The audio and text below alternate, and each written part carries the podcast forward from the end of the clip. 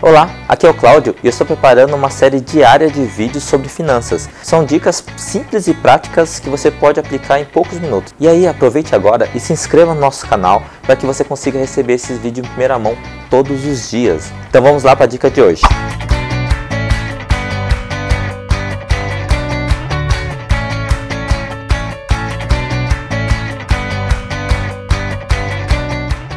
Vamos imaginar que você é, deseja uma casa própria em algum lugar e, e o seu orçamento atual não permite nem pensar em alcançar esse sonho. Coisas que você pode fazer nesse exato momento é fazer um planejamento, que a gente fala que é um planejamento a longo prazo. Aí você vê o que você precisa para ter essa casa própria. Ah, preciso pelo menos de uma entrada de, sei lá, 20% do valor do imóvel. Bom, primeiro você tem que saber qual que é o valor do imóvel. Então vai procurar um bairro, é, procure o bairro que você gostaria de ter a sua casa ou apartamento, qual, é, qual que é o apartamento, que lugar que ele fica e vai ver qual que é o preço, se você gosta do bairro, esse tipo de coisa, tá? Então já começa por aí. Aí você vai, faz todo um planejamento e fala assim, quanto que custa e se eu tivesse que fazer algum tipo de coisa, eu precisava de, sei lá, 20% de entrada.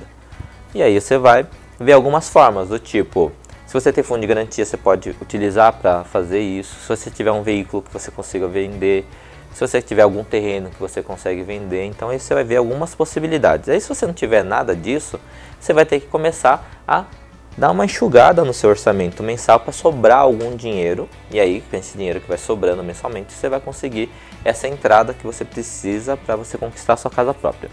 E uma coisa que eu posso dizer para você aqui, ó, é de experiência, né? Quando eu atendo como coach, eu sempre falo isso, né? Por exemplo, ah, eu quero mudar para um bairro aqui, vamos imaginar um bairro de São Paulo, Butantã. Acho que o Butantã é legal, tal, esse tipo de coisa.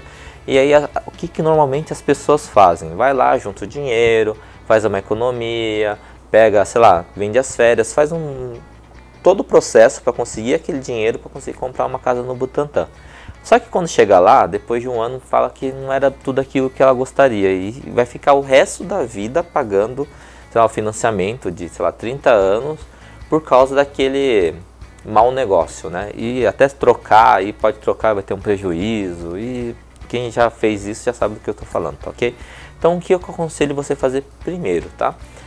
Lógico que você vai seguir todo o plano, mas se você puder morar pelo menos alguns meses no bairro onde você quer é, aquela casa própria, more primeiro lá. Então alugue um, mesmo se for num prédio, naquele prédio que você quer comprar seu apartamento, alugue lá o apartamento, né? Escolha um apartamento mais ou menos com as, com as mesmas especificações e more durante um tempo.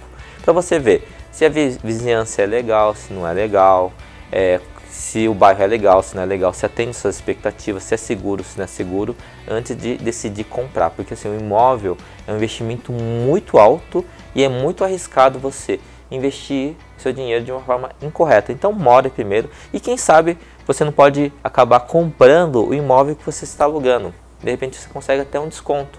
Porque o proprietário, ele é, é a coisa mais difícil que tem é encontrar um comprador. Se você já está morando lá, de repente você pode comprar esse próprio imóvel, tá? E aí pode até surgir um ótimo negócio, quem sabe? Aí fica essa dica de hoje, super rápida e nos vemos nos próximos, tá ok? Tchau, tchau.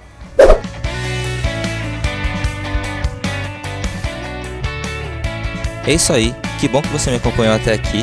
Eu espero que essa dica seja fundamental para a sua vida e se você gosta desses temas de organização financeira e principalmente como manter a sua saúde financeira, me acompanhe no meu blog no blog.updefinanças.com.br que lá tem conteúdos exclusivos para você. E também assine meu canal, compartilhe todo esse conteúdo com quem você acredita que precisa dessa informação. Até a próxima. Tchau, tchau.